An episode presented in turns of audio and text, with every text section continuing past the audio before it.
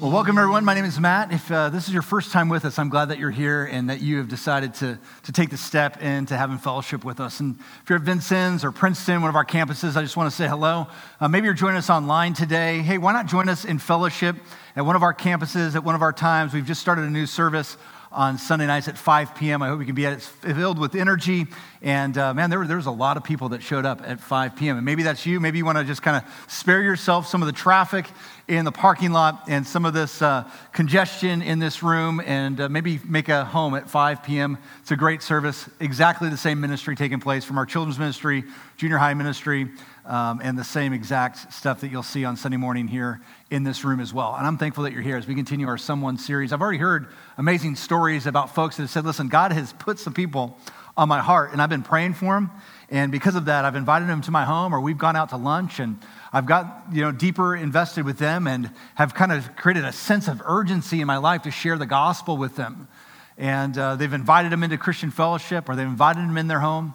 Today we talk about telling your someone about Jesus, telling them the gospel message, the good news that we have in him. And I know for many of us, that's just like, you know, I'd, I'd rather do anything else than to tell someone about Jesus because it's a little unnerving and we feel many times that we're just unqualified and ill-equipped to do so. But let me tell you, it's really, really simple to do. And I want to encourage you today to take that next step with your someone. And because you love them, tell them about the one that loves them. And that is Christ Jesus, who can embrace us and usher us to have a relationship with God the Father. Earlier in the year, um, I was on a flight and I sat next to this woman that was, I don't know, looked like she was about ready to go to a slumber party.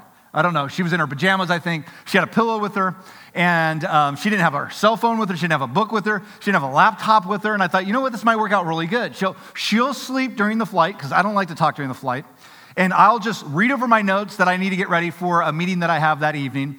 And this will all go really well. And as we're about ready to taxi, that's when people get chatty. You've noticed this on planes, right? People get chatty at two times, right? When you're taking off and when you're landing, it's because we're nervous and we got to get the nervous energy out. So we start to talk. She starts to talk and I thought, you know what? No big deal. Let her talk. And, uh, and then by the time we're in the air, she'll probably be done saying what she needs to say. I get back to my notes. She can get to sleeping. We'll all be good here.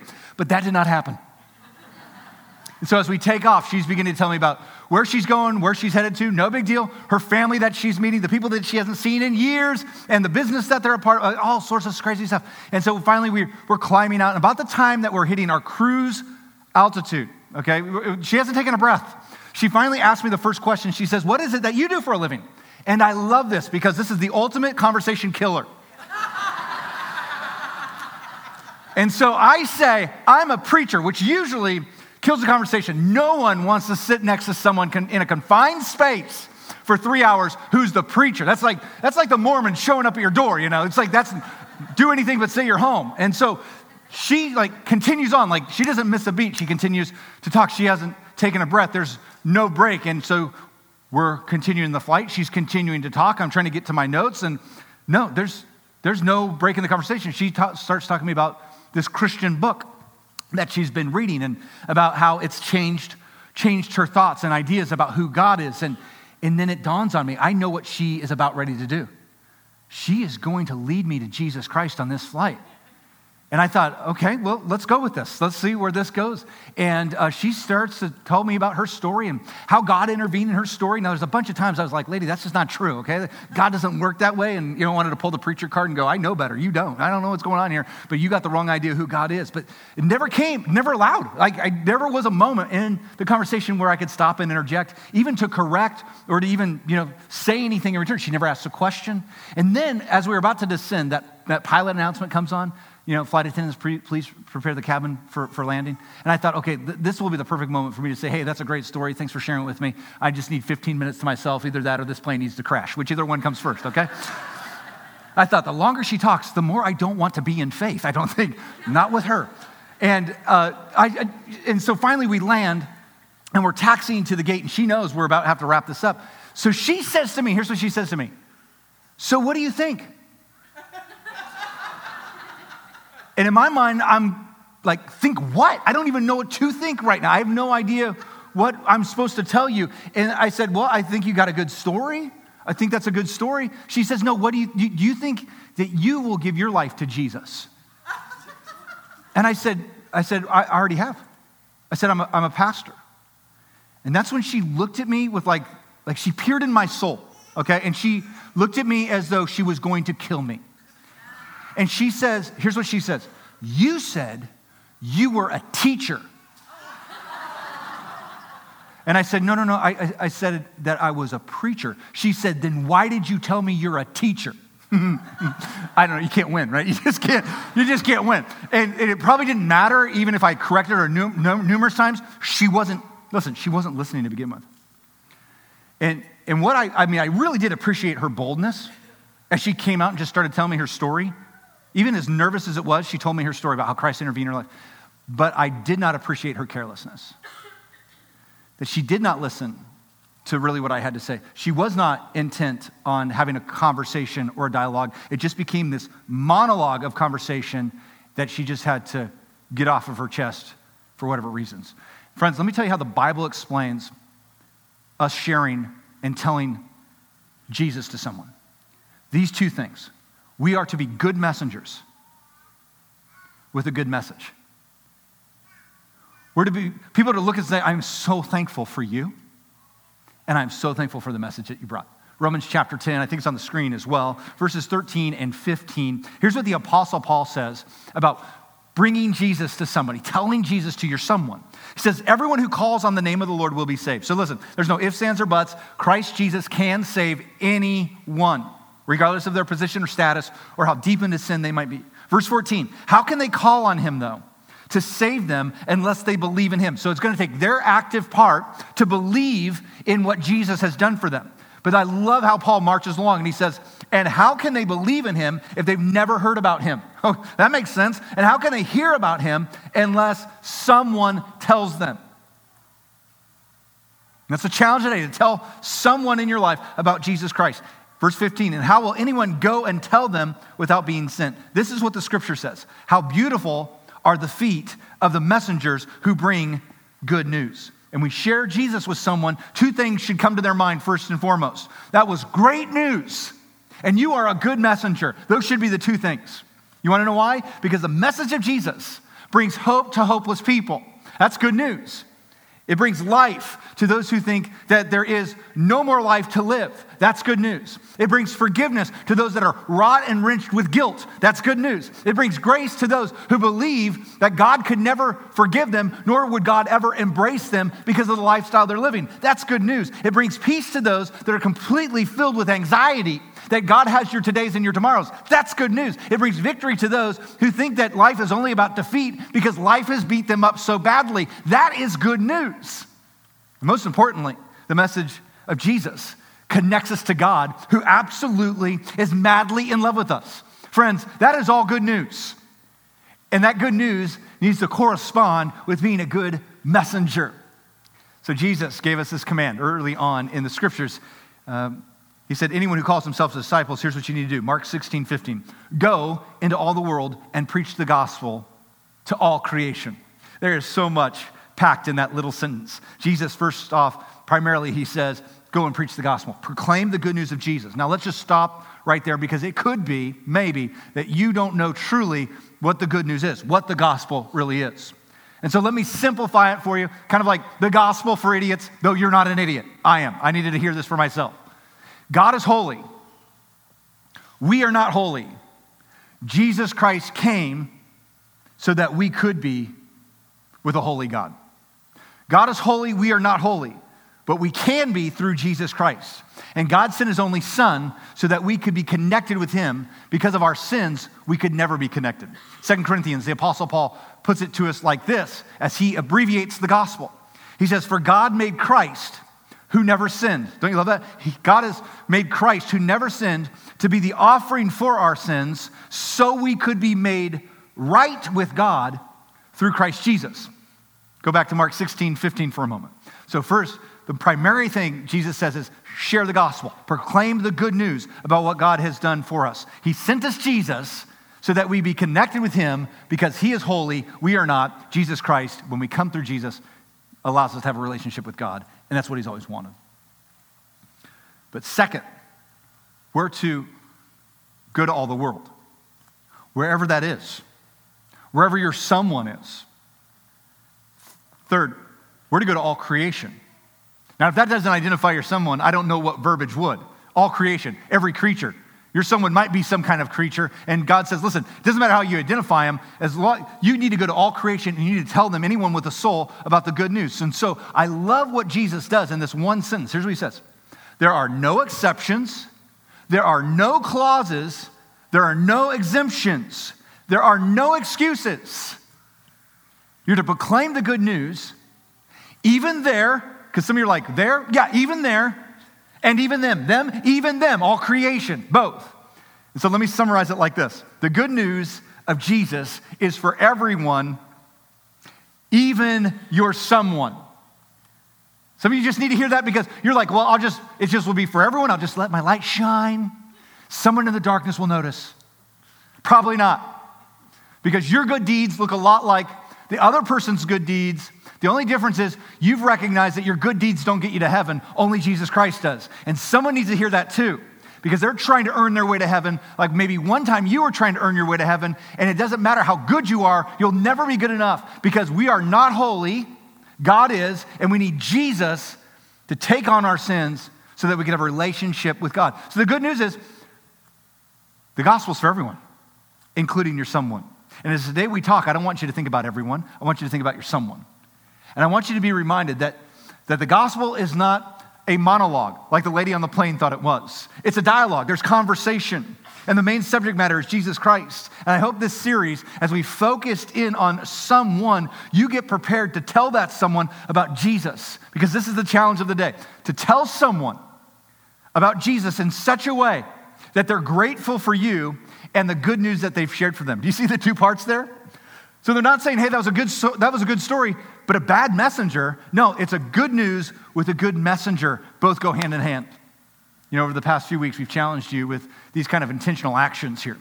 Pray for someone, eat with someone, invite someone. Today's tell someone, next week's walk with someone. Friends, these aren't like checklist kinds of things. And so get it out of your head that you're like, well, I'll just check through all five. I'll get this off of my back. This is a continual plan of discipleship as a pattern that Jesus has positioned us for. It's relational discipleship. It's relational evangelism. And as I say that word evangelism, some of you are like squirm already. You're like, so I have to learn a method? I have to memorize things? No, not at all. All you have to do is tell someone about what God has done for us. Let's just start there. So here's where this comes down to. Tell someone what God has done for you. Or for us, rather. That's that's information. Listen, this is the part I think that most of us get queasy by because we're like, I, I don't, I, I don't I don't have a degree in Bible. I don't know. I don't know really what to, to say here. Like, I, you just simplified it so well, preacher. I'll just bring them into church and you can tell them, you know. But this is where you personally tell them what God has done for us, for the world, for the collective world. And I don't want you to get anxious about this. And I don't want you to dismiss this part of it either, because the information is needed. You have God's Holy Spirit in you, you who are believers. And some of you, you, you don't know how to say the right things. You need to ask God to speak through you like the apostles did before us. They asked God to work within them so that their words wouldn't be their words. They'd be the words of God. You just need to pray that prayer. And secondarily, the good news of Jesus isn't hard to explain at all. So don't complicate something that is very, very simple. Let me explain it to you like this, as simple as I can. God made this world. We broke this world. Jesus has fixed this world. But can I give you a better definition of the gospel, which I think is more accurate and better for those that are listening, need to hear? Here's what it is. I am loved and accepted by God. Therefore, I will live for God. I am loved and accepted by God. Therefore, I'll live for God. Now, some of you are like, you know, you're hard, you're hardcore. You're old school. You're like, where's hell in that? Why, why, why are we not telling them about the punishment for our sins? Why, why wouldn't we not tell them that if they reject God, that there is an eternal damnation along with that? And I know there's some churches, there's, there's preachers, there's, there's Christian communities that would say that anytime the gospel is presented, you got to give them the bad news too. But never in the scriptures does it say, preach the bad news. Just preach the good news. You want to know why? Because people want to hear good news. They're tired of bad news. And is there an aside to that? Where there is bad news, you better believe there's a side to the gospel where there's bad news. That if they don't accept the good news, there can be bad news. But it doesn't need to be preached of turn or burn. I mean, there are Christian preachers out there that would believe that. But you know, I look at the book of Acts. The book of Acts is what chronicles the history of the early church, the movement of the early church. Tens of thousands of people come to faith because of the positioning and, and the preaching of the apostles. And never once in any of their sermons do they mention eternal damnation. Do they mention that dangerous place called hell? They never mention that. All they mention is what God has done through Jesus Christ to rescue and to save sinful people like us. That's it. And they, they recognize that if they proclaim Jesus Christ as the one that has shown grace to them and God who loves them, that will draw more bees to the honey than it will flies to the, well, you know. You know, it's no different than when I was a kid and my dad would ask me to do something and I wouldn't do it. And he'd get angry. And he'd say, you do it or else. Now, I never knew what the or else was, but I didn't want to experience the or else. And so I got off my bottom and I did whatever it is he's asking me to do, not out of love, out of fear of punishment. It's a scare tactic. Parents, you've used this before. That scare tactic. But how different is it when my dad, which was more times than not, would use his compassion and his love to say, would you please do this? And out of his compassion and love, I would respond to his love and his compassion, and I would gladly do what it was he was asking me to do, even at times when I didn't want to do it, because he loved me first. I wanted to show him love in return. That's the gospel. And that's how it should be proclaimed. And while there is a dangerous place called hell, the good news needs to be there's also a place called heaven. And we don't want you to miss out on it. And God has established his son Jesus so that you could have a way when you couldn't make a way to meet with God himself. And the good news is, the good news is God loves you. God has accepted you. And through Jesus Christ, you can find grace in him to have forgiveness of sins. And even though you're not holy, because Jesus is, you can meet with God. That's the gospel. The gospel centers on a person, Jesus, who has paid the price that you couldn't pay so that you could have a personal relationship with God. And friends, I know that that moment's going to come for you when it's you're going to have the boldness, the courage, the right setting to, to tell someone about Jesus. Can I give you some idea of what needs to be said? Okay, number one, what needs to be said is you need to tell someone about God's plan. Here's God's plan. He doesn't want anyone to perish but have everlasting life. That's John three sixteen stuff. God has a plan. He doesn't want anyone to perish but have eternal life. But you also need to tell them about our problem. What's our problem? We've got a sin problem. Sin has fractured this relationship. So God has a plan. We've brought in a problem. You need to tell someone about God's provisions. God provided us a Savior to solve our problem, our sin problem. Then you need to tell someone about the promise that we have in Jesus, that anyone who believes in Jesus will be saved. That's it. God's plan, our problem, God's provision, and God's promise. That doesn't sound very hard, does it? Maybe you're like, well, I, I I don't know. I can't really wrap my head around this. Okay, let me give you some more ideas. Let me give you an idea on what needs to be shared as well. Here's another idea. It's just in the, the uh, acronym of gospel, the, the word gospel. God created us to be with him, Genesis. Our sins separated us from God. Genesis three, the fall of man. We decided rebellion. We thought we knew better than what God's ways were. Sin cannot be removed by good deeds. That is huge because most people believe that they're good enough. Paying the price for sin, Jesus died and rose again. Jesus paid, we didn't. He picked up the tab. Everyone who trusts in Jesus alone has eternal life. Everyone. Life with Jesus starts now and it lasts forever. These kinds of things need to be said in the informational part about what Jesus Christ has done for us. And some of you are like, well, okay, I just, if I can just memorize that, I'd be all good. If I can turn that kind of into a monologue, no, no, no, that's not the idea. The, the idea is not just to like blather information on people.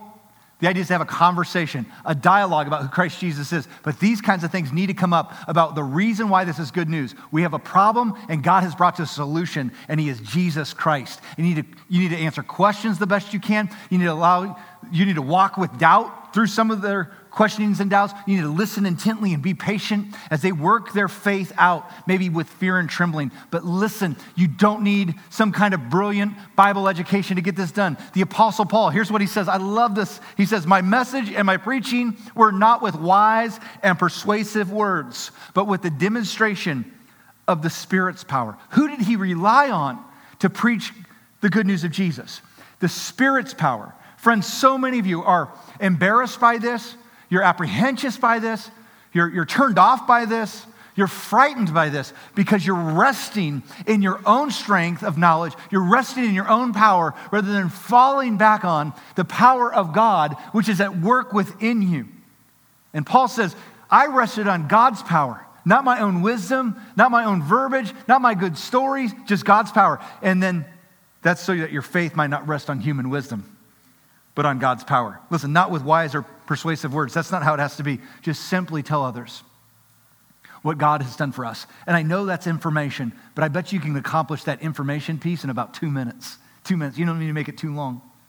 About two minutes. But I think a part of telling your someone about Jesus is you need to tell someone about what God's done in you.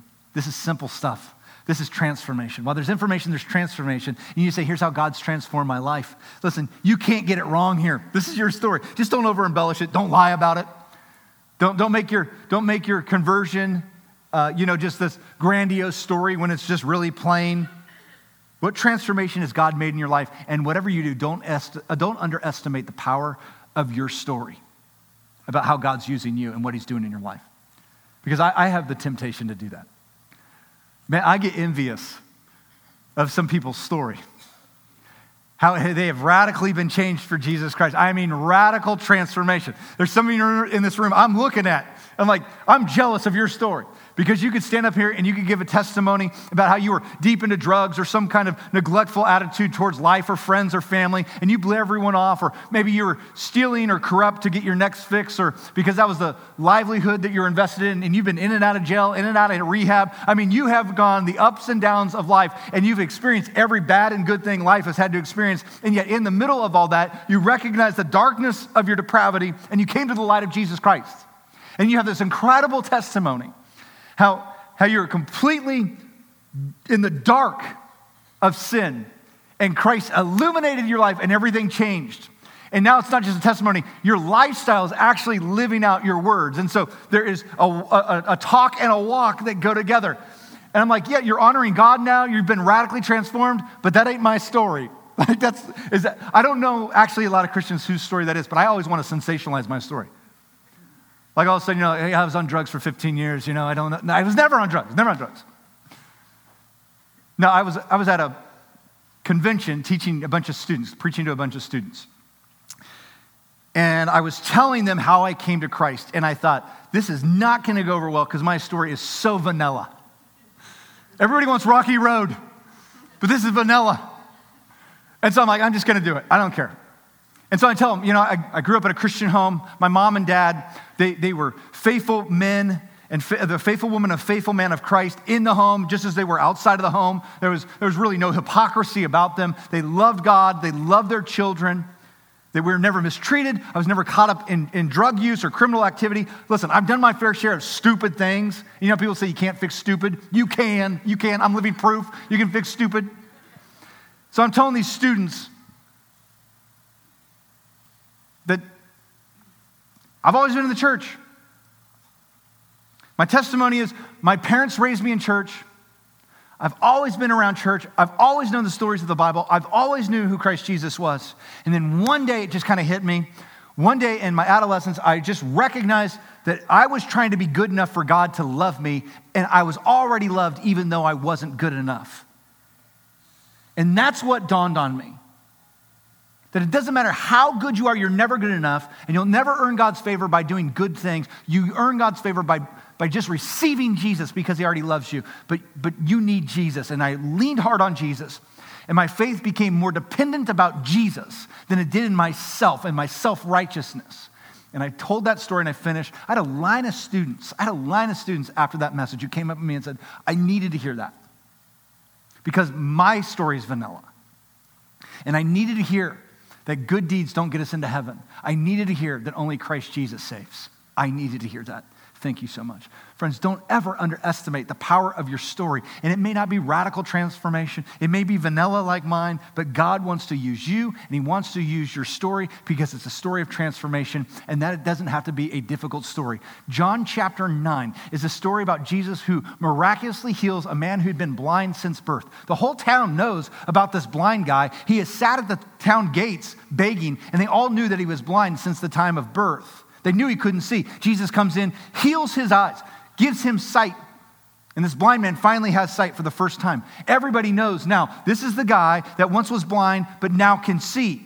And they know Jesus did it. But there are still some that discredited the miracle of Jesus, believe it or not. And there were some religious leaders that were trying to dig up some dirt on Jesus.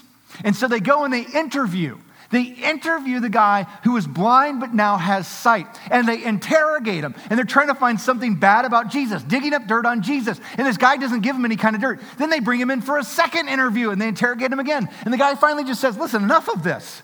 I don't totally know who Jesus is. Like, I know that much about Jesus. I know very little about Jesus, but here's my story. You ready for his story? I was blind, but now I see. That's all I know. That's all I know. Is I had an encounter with Jesus, and I've been changed by Jesus. I've been blind, but now I see. Do I know the theological terms for Jesus? No. Do I know the Old Testament? Not really. Do I know much about what God's going to do for me in promises of heaven? No, I don't know that. I know that I met Jesus. I was blind, and I, how simple of a story is that? And all of us have that kind of a story, and people need to hear that transformation that God's done in your life. The beautiful thing about sharing your story is you don't need a Bible degree. You don't need deep theological knowledge. You just need to know and communicate what God has done in you. And let me give you some insight on how you can best do that. Because again, I don't want you to be like that woman on the plane. Number one, be prayerful. Because right now God's prompting you to tell your someone. I guarantee it. Be prayerful about it. Say, God, not my words, but your words. Help me make this simple and concise. Be conversational. Be conversational, would you? It's not a monologue. You're not preaching in the pulpit like I am here today. You're just having a dialogue, a conversation that centers around Jesus Christ. You listen to them. You allow them to have doubts. You allow them to have concerns. And would you allow yourself not to have all the answers? Would you allow yourself not to have all the answers? You don't need to go to got questions dot com. You don't need to go to Bible Gateway and look up the answer. Just wrestle with some things and say, listen, I just, here's the best words you can say to a non-believer. I don't know. Why would you think you would know everything there is to know about a God that is bigger than this universe? That's a limited God. And it's okay from time to time to say, I just don't know. I was blind, but now I see. Be authentic. Some of you have some things in your past that maybe you want to closet. That could be the very thing that if you were to expose and be vulnerable about, that they say, I've been dealing with that personally too. And so you need to be authentic. Be patient. Some of you are like, I'm going to go have coffee with my someone tomorrow and I'm going to bring him to Jesus. Okay, it's probably not going to happen after a cup of coffee. It's going to take some time. It may be a few weeks. It could be even a few years. But you, please be patient. And here's the last part. Be simple about this. Don't complicate the gospel. It's not complicated. I mean, just remember the simple adage. God made it. We broke it. Christ Jesus fixed it. You can't be wrong with this, guys. The information stuff, simple. The transformation, even easier. Don't ever underestimate the power of what God has been doing in your life, even as vanilla as you think it is. God has used you and positions you to be the right somebody for your someone. Here's the last part. Tell someone about what God can do in them. So we have information. I'm going to tell you a little bit about and inform you of what God has done for us. I'm going to tell you about the transformation, what God's done in me.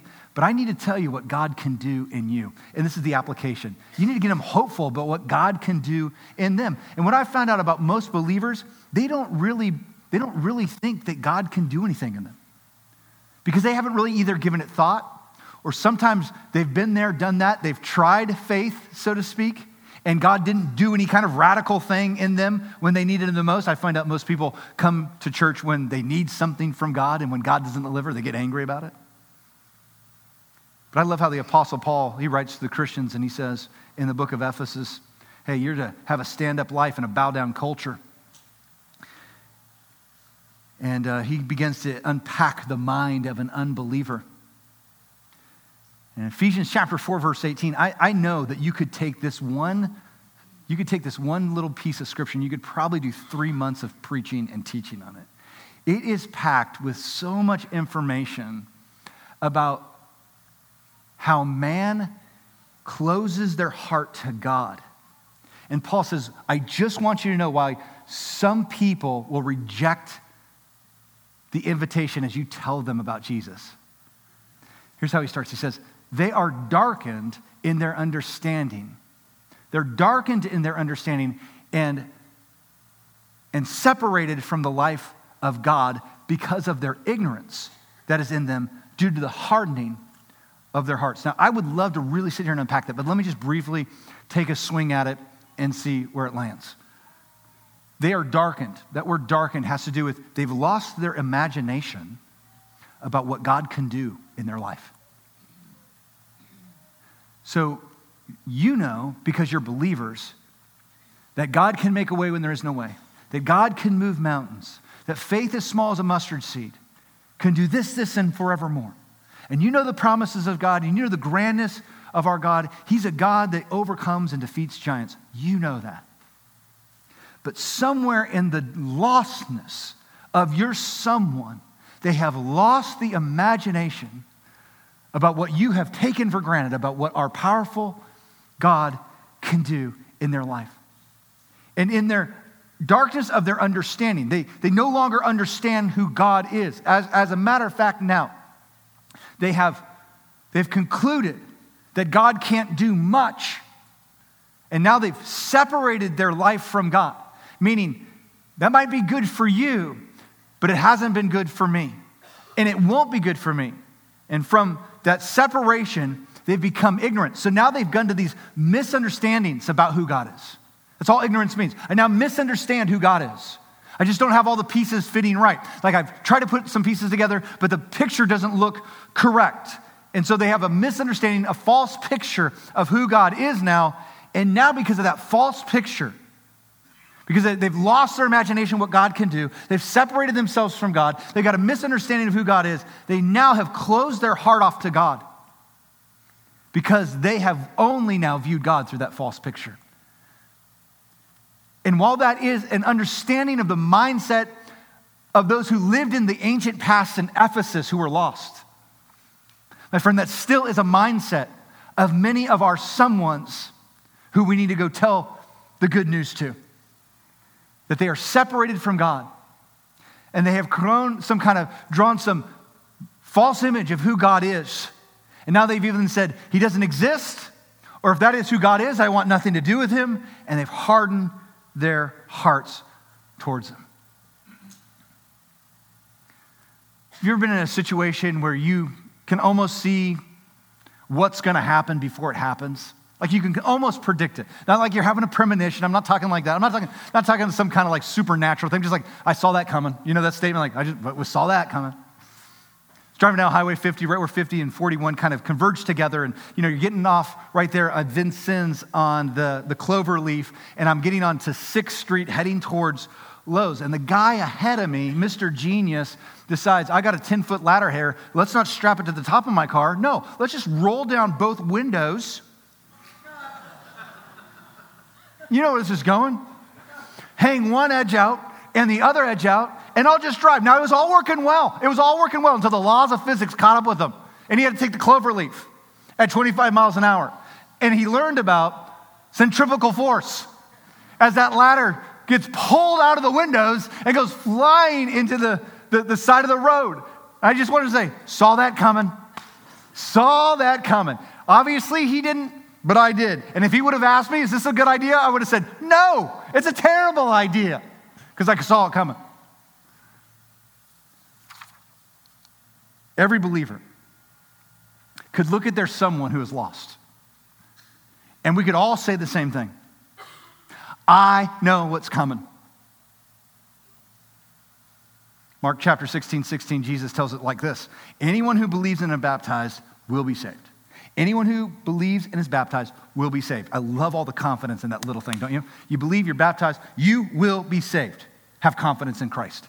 But anyone who refuses to believe will be condemned. There's the good news and the bad news there together as a mixture. And we, we could say, If you don't give your life to Christ and accept the good news, I know what's coming, the bad news. We know what's going to happen before it's going to happen. It's like the statement of Jude, chapter one, verse twenty-three. Show mercy to those whose faith is wavering. Verse twenty-three, rescue others by snatching them from the flames of judgment. Isn't that great? Rescue others by snatching them from the flames of judgment. I love what Charles Spurgeon, Charles Spurgeon was a phenomenal preacher in, in England.